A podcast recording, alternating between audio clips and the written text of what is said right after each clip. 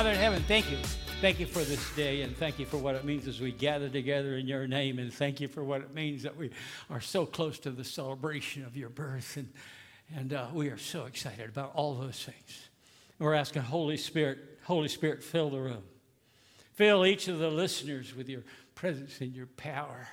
Enable our ears to hear and to see those things which only, yeah, we can only see and hear because you enable us. Bless powerfully our time together and your word. In Jesus' name we declare it. Amen. All right. Hey, uh, a Christmas quiz first, okay? Are you ready? Christmas quiz. How come Santa Claus has three gardens? So he can go ho, ho, ho. What is the wettest animal on earth? Some of you will know this. Reindeer. Why could not the wise men water their camels on the way to Bethlehem? It was the season of Noel. anyway, yeah, this Sunday school teacher, she was, uh, yeah, helping her kids, her students, be creative. And uh, so she asked them, I- would like each of you to draw the Christmas story, the birth of Jesus, but I want you to draw it in an unusual place.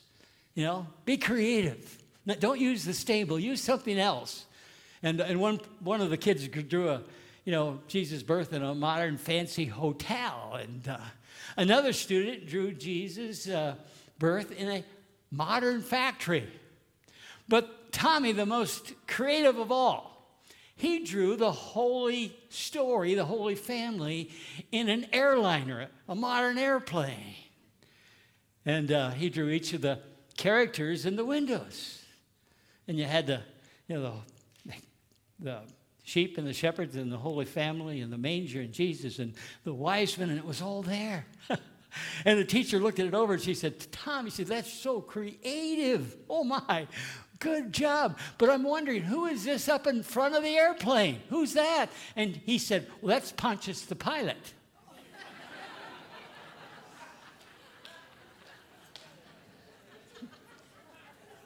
Oh, come on.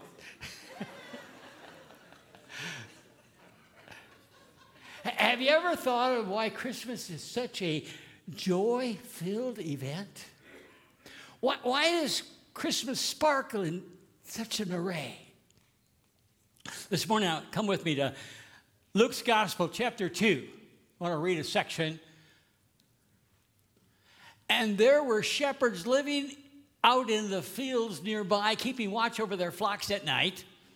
And the angel of the Lord appeared to them, and the glory of the Lord shone around them, and they were terrified. But the angel said to them, Do not be afraid. I bring you good news that will cause great joy for all people. Today, in the town of David, a Savior has been born to you. He is the Messiah, the Lord. The birth of Jesus you know, the shepherds are out of the fields, and suddenly there's this bright light, and they're terrified, as any of us would be, as we all would be. And, uh, you know, they, what do they do? And suddenly the angel speaks, says, Don't be afraid. I bring you good news that will be great joy to all people. And I like to add the term everywhere to it great joy to all people everywhere. Today, born to you a Savior. He is Christ the Lord. Christ the Lord. You know, we, we have the name in, you know, throughout the scripture, Jesus is called Jesus Christ. But Christ is not his last name, that's his title.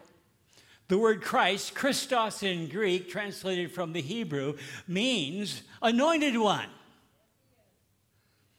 the Messiah, the anointed one. The long awaited greater son of David, the much prophesied future king of Israel, has arrived. The hope of Israel and all the world has been born. Exactly where the prophet said he would be born in the town of the city of David, the city of Bethlehem. He who is about to change all of history has arrived. And that, my friends, if you know it or not, I mean, that is news worth getting happy about. The hinge of history is here. The one who is about to change your destiny and your life forever has been born. The one who can connect us in a personal relationship to our Creator, the eternal God of the universe. He's here.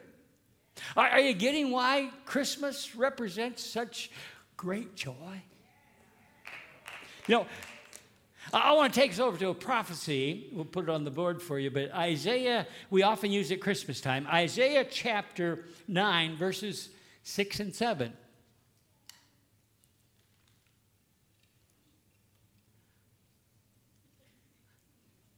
For unto us a child is born, to us a son is given, and the government will be on his shoulders, and he will be called Wonderful Counselor, Mighty God, Everlasting Father, Prince of Peace, and of the greatness and increase uh, the word greatness is really the word increase. And the increase of his government and peace, there'll be no end. He will reign on David's throne and over his kingdom, establishing, upholding it with justice and righteousness from that time on and forever. The zeal of the Lord Almighty will cause, will accomplish this. Whoa. When does it start? It says, from that time forward from that time forward. Oh my, what time is that? Well, look back at verse 6. When a child is born, when a child is born, this whole thing gets kicked into motion. Um, it has been set in motion. Of the increase of his government and his peace, there will be no end. No end. Now, government, if we think about it, you know, government is not that, true government is not that which controls us from the outside. Uh, true government is what controls us from the inside. My son, Pastor Jamie, uh, our pastor here at the house church, uh, growing up, he was a strong willed child. you might have guessed that. Actually, I invite you look in a dictionary, and I did. I looked, and there was his picture right there. Strong willed child. I, I, remember an event took place, and we were someplace. I don't remember where we were at exactly, but I remember the event because he was standing up, and his mother said, Sit down, Jamie. And he wouldn't obey her. He just kept standing defiantly, and I reached over with my arm, and I just kind of pressed him into his seat. And under his breath, he said, I may be sitting down on the outside, but inside I'm standing on my feet.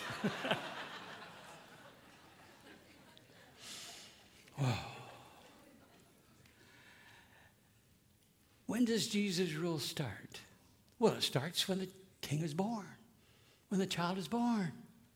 Some people think when you know Jesus returns, he'll set up his kingdom. That's not true. No, no, no. uh, Mark's Gospel, chapter 1, verses 14 and 15. And after John was put in prison, Jesus went into Galilee proclaiming the good news of God. The time has come, he said. The kingdom of God is at hand. Repent and believe the good news. Sometimes we refer to it as the gospel of the kingdom. In Christianity, that's the gospel where the to preach. Preach the gospel of the kingdom because the king has been born, he's come into the world. and, and of the increase of his government and his peace, there is no end. He's put it into motion and it will continue in motion till he fully returns. And that's underway right now. and you and I, we're part of it. We're part of it. It's already in motion.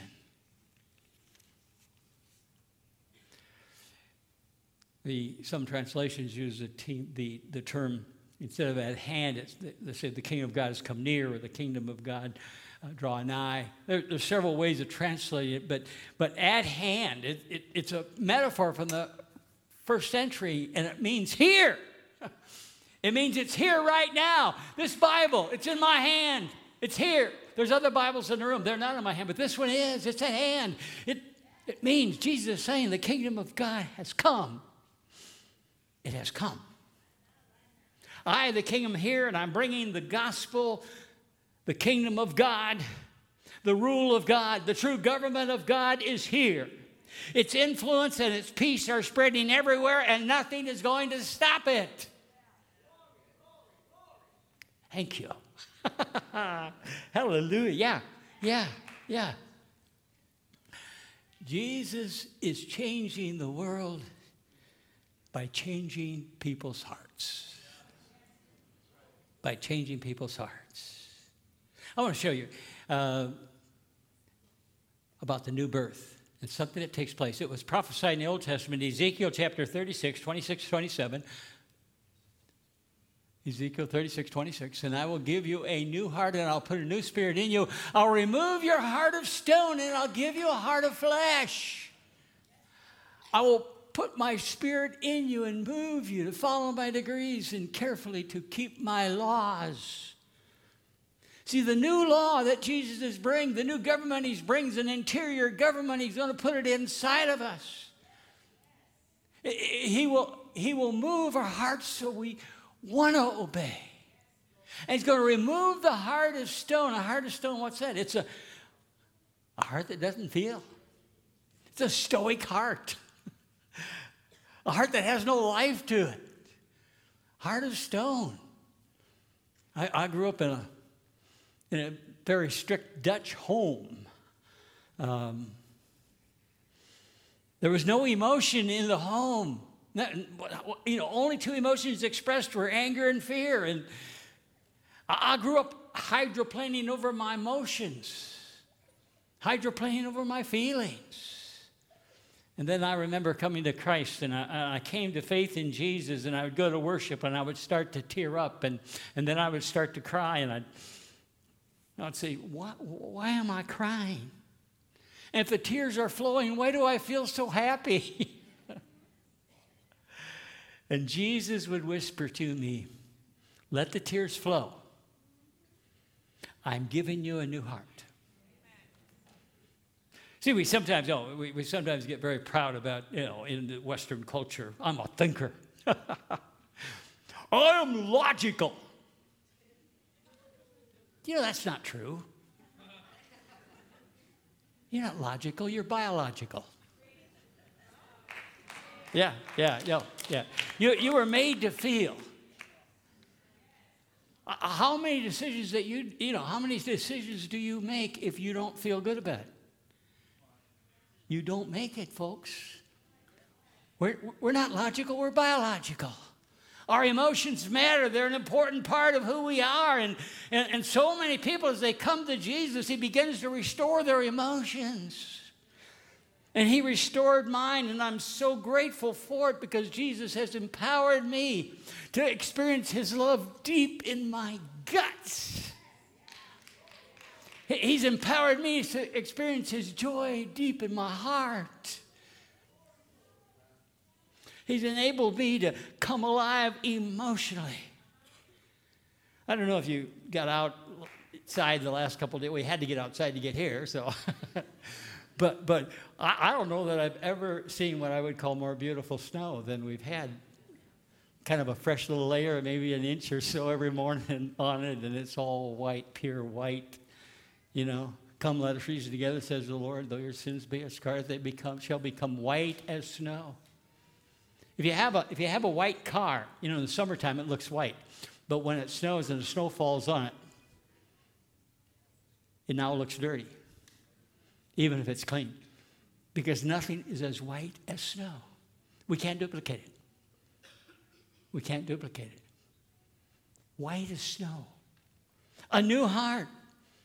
A new heart. I, I don't know if you know this or not, but Jesus is building his church.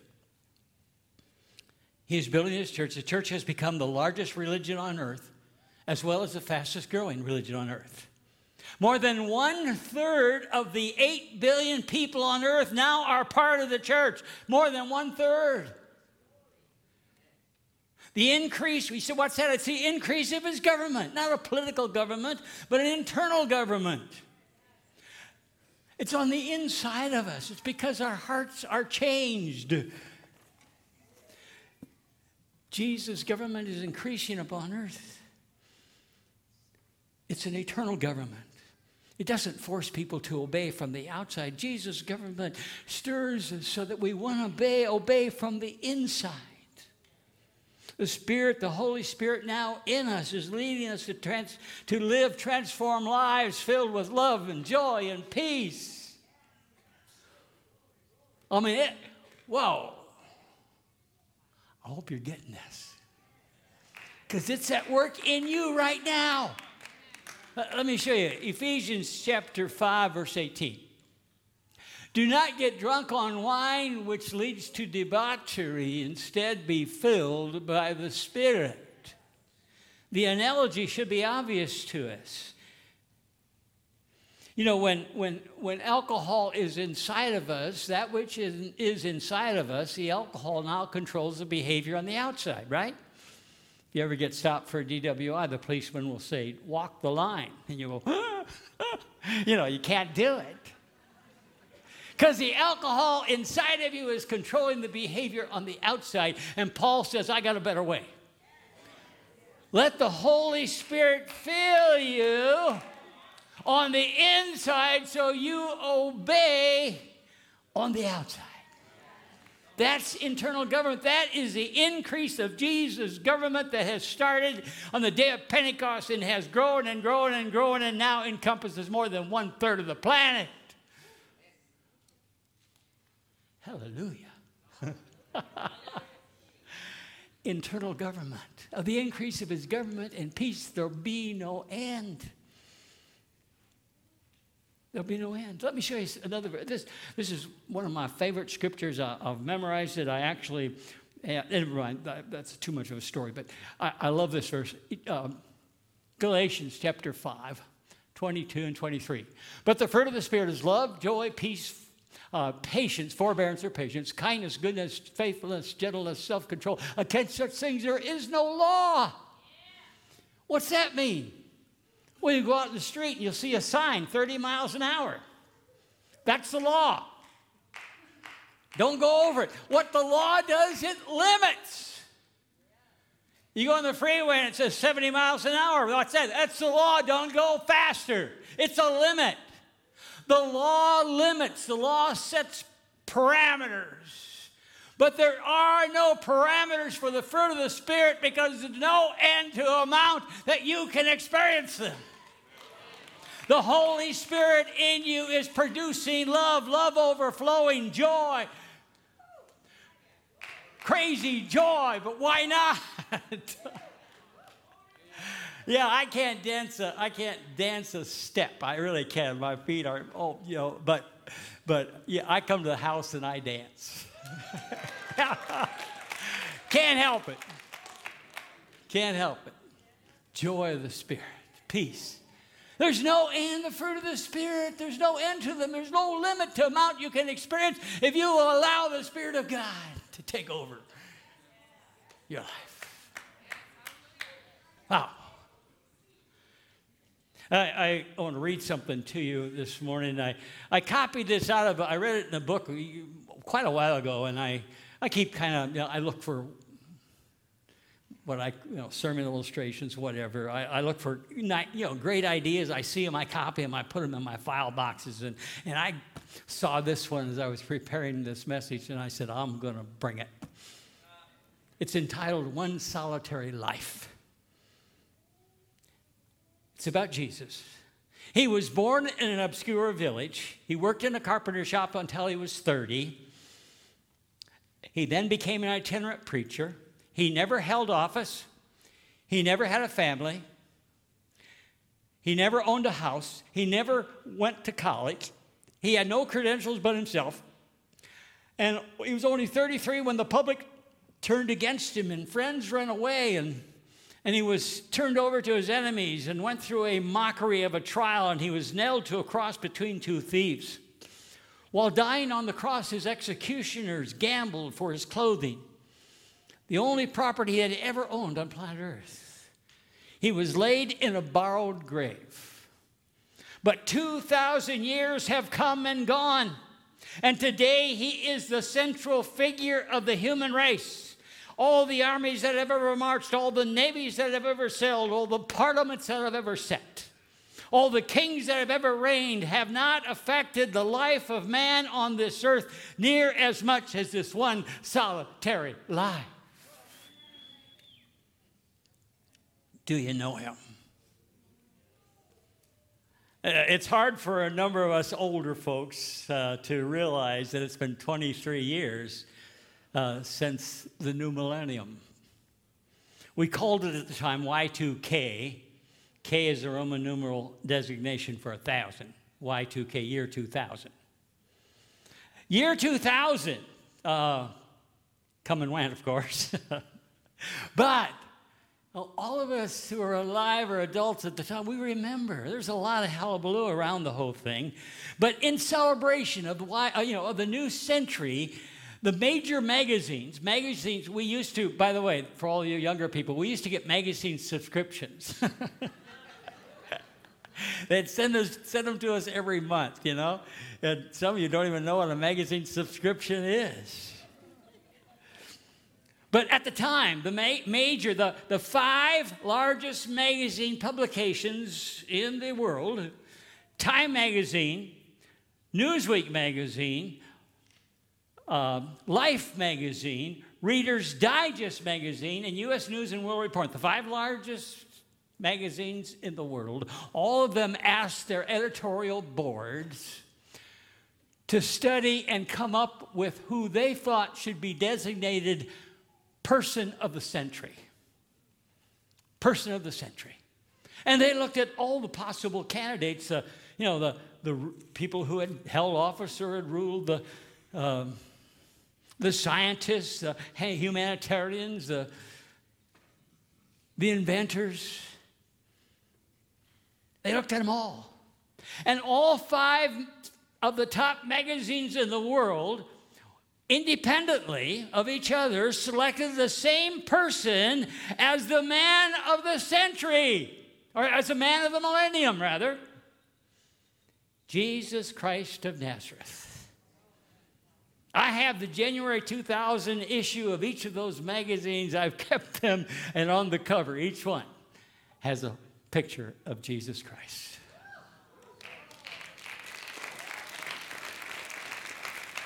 I've already said the church is the largest religion in the world. It's also the fastest growing religion in the world. On the earth, more than one third of the 8 billion people, actually, we just crossed over that barrier. November 15th of this of 2022, the earth was populated by 8 billion people. It had been the shortest time we'd ever reached a billion. 7 billion was reached in 2011. Only, you know, 12 years forward, and we now are at 8 billion. But the next billion is going to take us 15 years to reach. And the billion after that will require 21 years to, to reach. We've just experienced the fastest billion, well, fastest population growth we'll, we'll experience on Earth. We just experienced it. Now, the reason for population explosion is not birth rate. It's not about people being born, it's about death rate. People are just not dying like they used to. in, in, in, at the turn of the century, 19, actually from the 18 to the 1900s, at the turn of the century, right in that period of time, uh, around globally, I believe that the life expectancy, if you put all the globe together, was 49 years. 49 years. Fast forward to today, life expectancy around the globe, if you're born as a human being on planet, there's an expectancy that you will live to 73 years. If you live in America, there's a, you know, the life expectancy is uh, 76 in some decimal point years. And it won't be long before the rest of the world catches up where, where we're at in the United States. Praise God, we aren't as dying nearly as fast as we used to. I mean, hallelujah. But, but as the world grows, the question comes. I've studied, I, I've, I, as part of my education, I had to study. They made me study world religions. I'm not sure I'd have done it if it wasn't a required course. It was, and I had to. I've studied all the major religions in the world. You have to, in seminary, do that.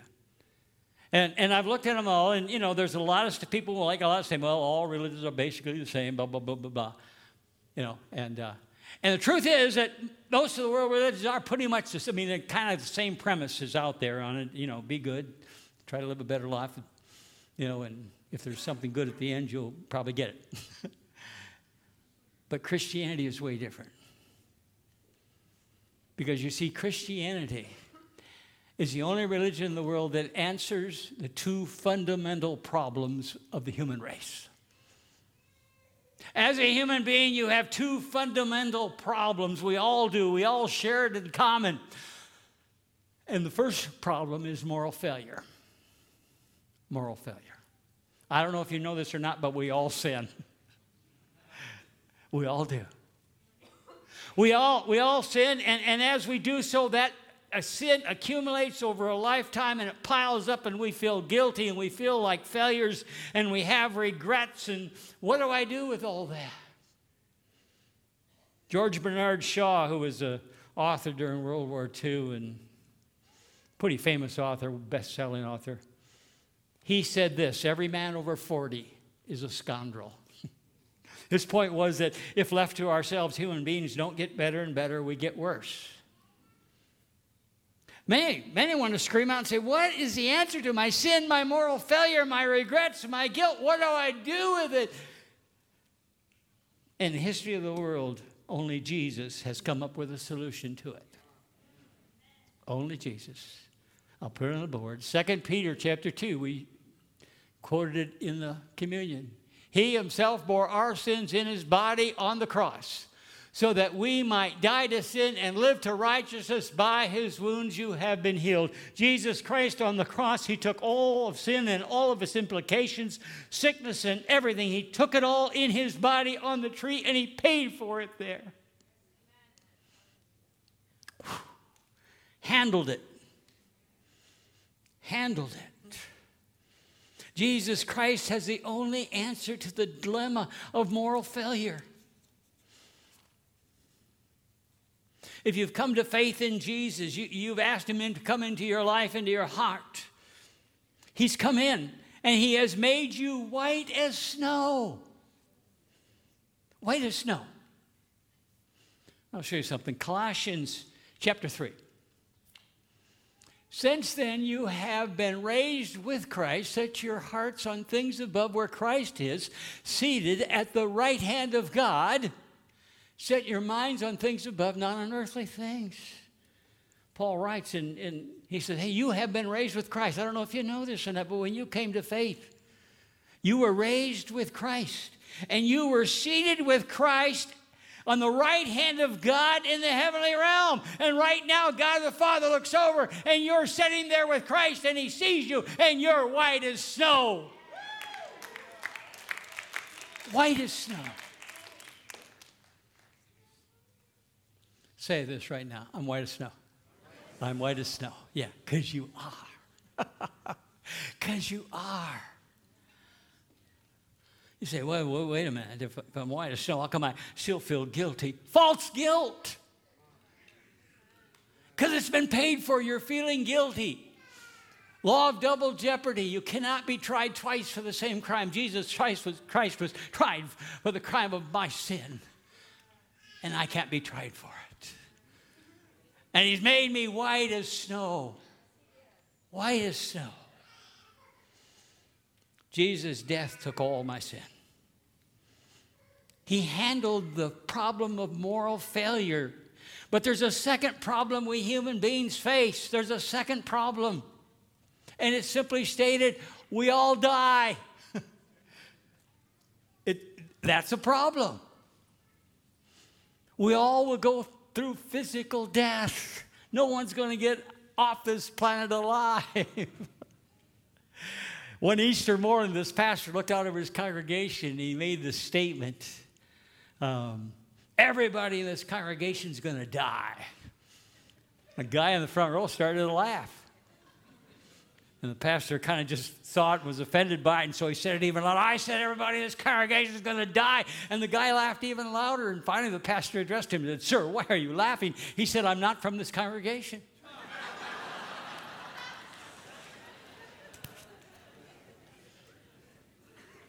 I, I, want to show you a truth from Scripture that many of us may not be aware of, okay? It's found in Ecclesiastes, it's chapter 3, verse 11. He has made everything beautiful in its time. He has also set eternity in the human heart. Yet no one can fathom what God has done from the beginning to the end. He has set eternity in the hearts of man. If you're older like I am, if you're older like I am, you said, What? How come life went by so fast? That's it. Wait a minute. You know, we go to the mirror in the morning we look in the mirror and say, Who's the old guy in the mirror? you know why? Here's why the body ages, but the soul does not age. I look in the mirror, I feel like I'm 25. Yeah, I do. That, that's how you feel. You, yeah, you feel like you're 25. You Whoa, the body gets older, but the soul doesn't age. It was made to live forever. And so we, you know, we live out, and some of us pretend way too much that we're sick because we don't have to be.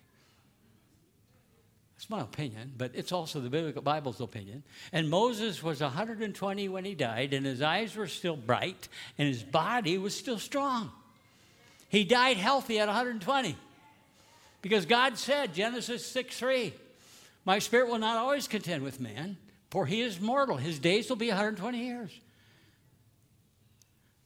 I think the truth is that we're supposed to live to be 120. I got a lot longer to live yet, folks. and yeah, you know, here's the point. Part, part of the reason we die is we think we're gonna. That's, that's a big part of it. And we begin to behave like old people. I refuse to do so. I go to the gym four, sometimes five times a week. Uh, I, am sorry. I, if I go off on that channel, I may not get back. And I, I, I really got something I want to say to you. So, you know. Anyway, the soul lives for is created to live forever. That's why you, you get older and you don't. What's going? What? I don't feel old. You don't feel old because you're not old. Inside, you're 25. You're still 25. Jesus is the only one who has ever answered the problem of human death. You see, when Jesus died, Joseph of Arimathea and Nicodemus, you find this in uh, John's Gospel, chapter 19, verses 38 through 42. And, and Nicodemus and Joseph, they went and, and they went to Pilate. They got permission to take the body of Jesus off the cross. And so they go to the cross and they take his body down and they put it in a borrowed tomb, a new tomb that had never had anybody laid there before.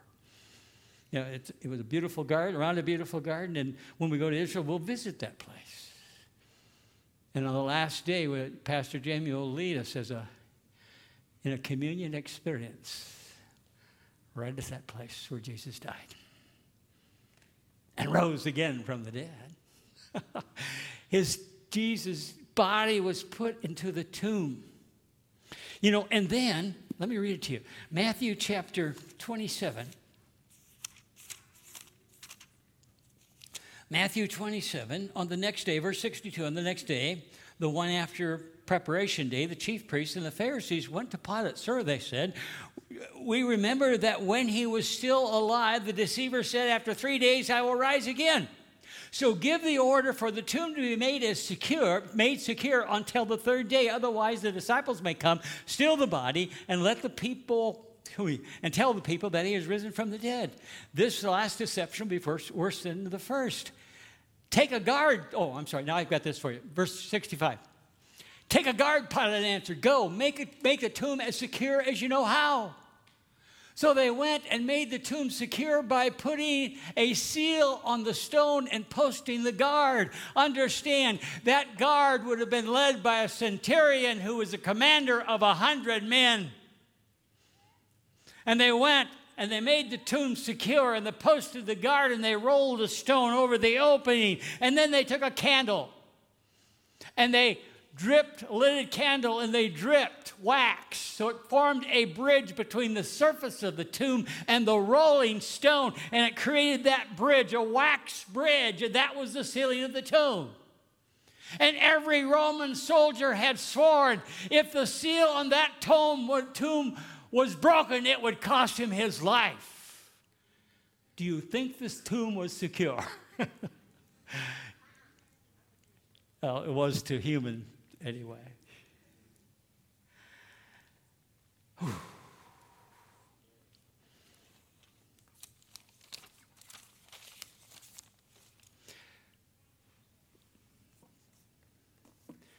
Two things about Jesus that are way different from every other human being who ever lived. First of all, 2 Peter 2:22, he was sinless. He committed no sin, neither was any guile found in his mouth. He was totally sinless, the only man who was sinless. And the second thing different about Jesus, on the, on the day, on the third day, he walked out of the tomb alive. He just would not stay dead. yeah. Yeah.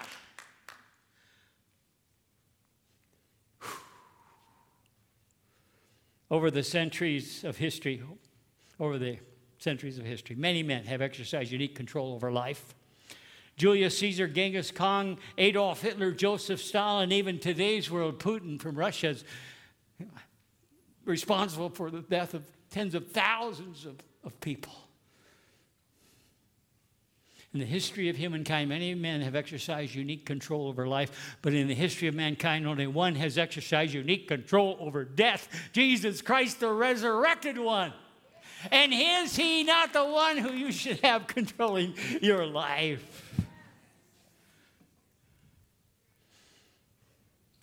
Paul says that Jesus' resurrection is the first fruits of all those who are going to be resurrected.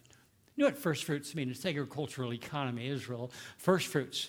Every spring of the year, they would go out and they would look, and when the, when the first grain came out or the fruits on the tree would begin to appear, and they would wait until they became more full and just begin to turn, and then they would take an offering. They would pull that first fruit off the, off the fields and off the vines, and they would offer it as an offering to the Lord because the first fruits guaranteed a rich harvest.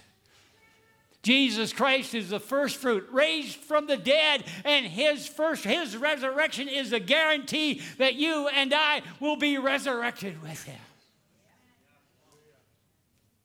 That's worth getting happy about, folks. Let me put this on the board. Uh, Philippians 3:20.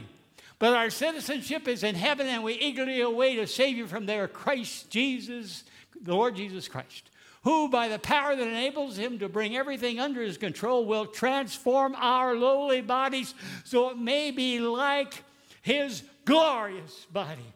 You are going to get a new resurrected body, just like the resurrected body of Jesus Christ.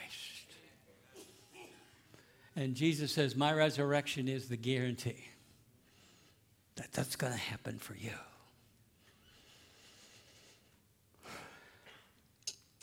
Over the years, I, I, have looked at ways to, to, to, attempt as a pastor to try to help people understand you know, the death experience, what it is, what is and what it is not.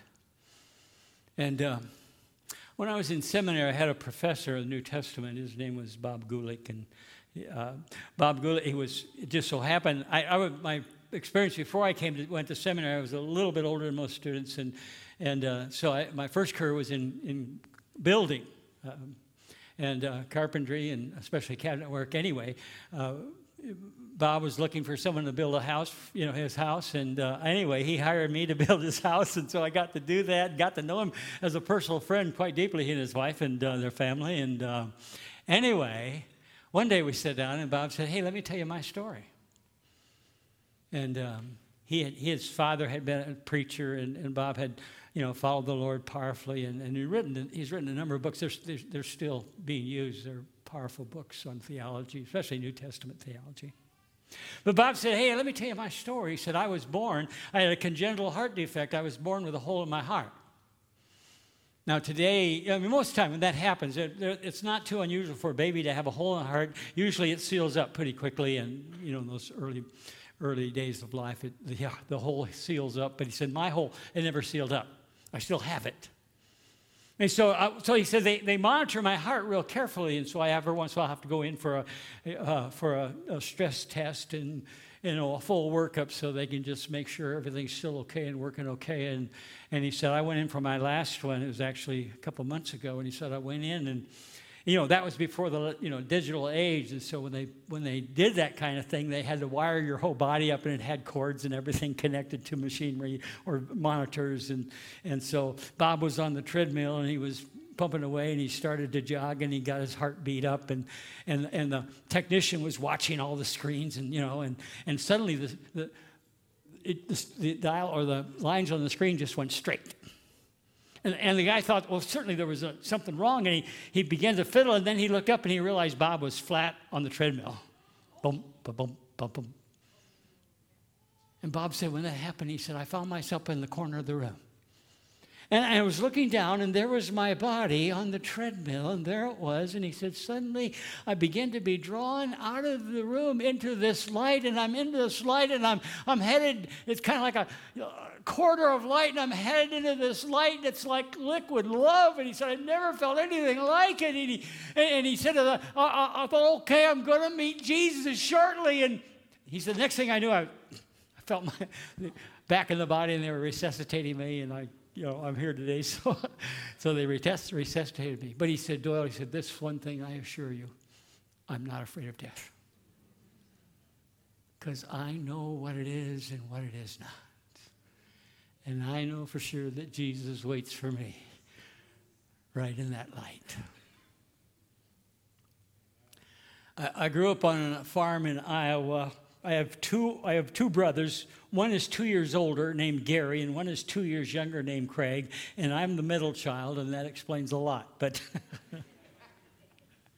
You know, and often I played down with my little brother. I played up with my older brother, but rarely did all three of us ever play the same. You know, we did, it was very rarely that we played as three. But one day we were out in the ditch by our road that ran, the ditch of the road that ran past our farm, and and we, it's tall grass, and we were making forts, and we were having a lot of fun out there, and and lo and behold, as we were doing that, we suddenly, you know, parted the grass, and there, in the ditch, you know, there was a culvert that went under the road. And, you know, three boys, a culvert, what are you going to do, you know?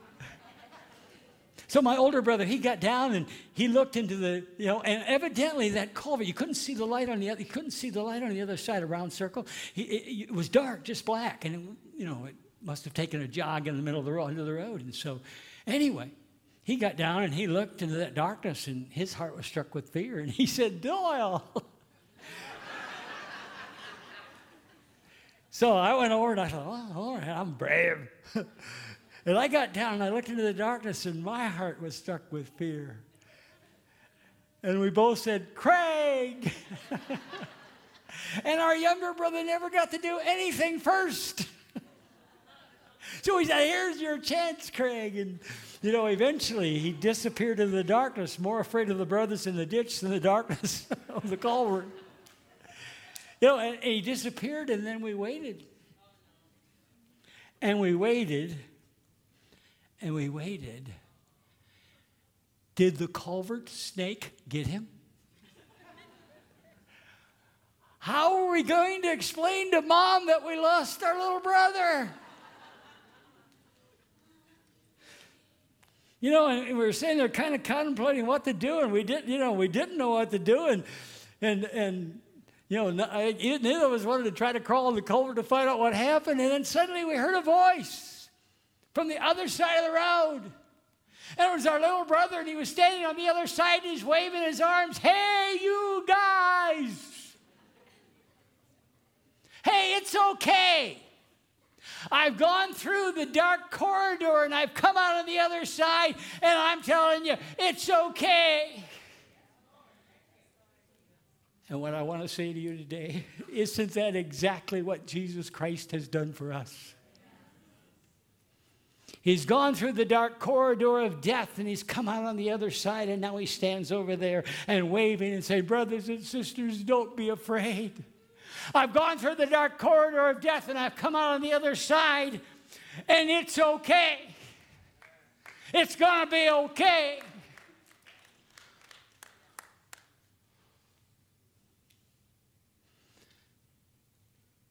What a Savior.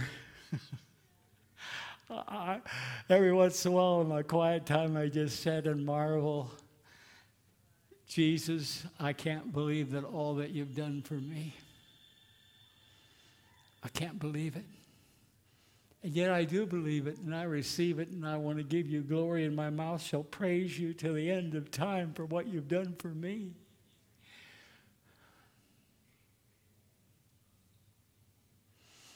Holy Spirit, blow across this room. It's a holy moment. Blow across this room, Holy Spirit. Do your office work in the hearts of your people right now. If you wouldn't mind bowing your head, or, or not, you don't have to bow your head, just, you know, but put your hands over your heart. And I don't, I don't know. I, I don't know where you're at this morning as you come in here. Some of you I know quite personally, and, and some of you I, I, don't, I don't know who you are, and you may be the first time you've ever been to the house church, but it doesn't matter. I mean, all that doesn't matter. What really matters is right now, I want you to know that Jesus Christ is knocking on the door of your heart. And if you don't fully know Him as Lord, Savior, and King, if you haven't fully embraced Him, if you haven't invited Him into your life and into your heart, I'm going to invite you to do that right now. There was a day when I was 23, I'd gone to church all my life and I didn't know. And I remember the day I knelt beside my bed and I said, Jesus, I open the door of my heart to you. I invite you to come into my heart. Oh, by the way, Jesus, if you happen to already be there, don't leave. and that day, Jesus Christ came into my heart and forgave my sins. And he made me a son of God, and nothing has ever been the same since. I've become transformed.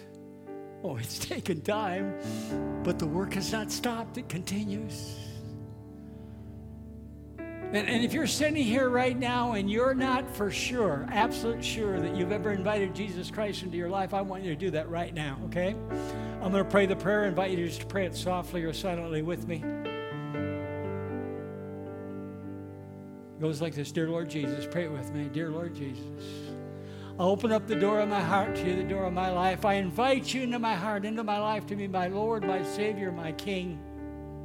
I receive from you, Jesus, right now the, the, the, forgiveness of all my sins which you paid for on the cross. I receive it as a gift. And Jesus, I also receive as a gift your resurrection from the dead. Because your resurrection is what guarantees my resurrection. If you opened your heart right now and you prayed, Jesus Christ just came into your life, just came into your heart. what a marvelous moment this is.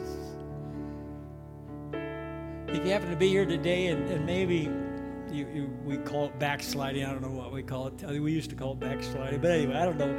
You know, if you've come and you're sitting here and you feel like, okay, I need to reconnect. I really need to reconnect with Jesus. I really need to reconnect, refire my life. And if that's you, I just, yeah, would you pray with me? Dear Lord Jesus.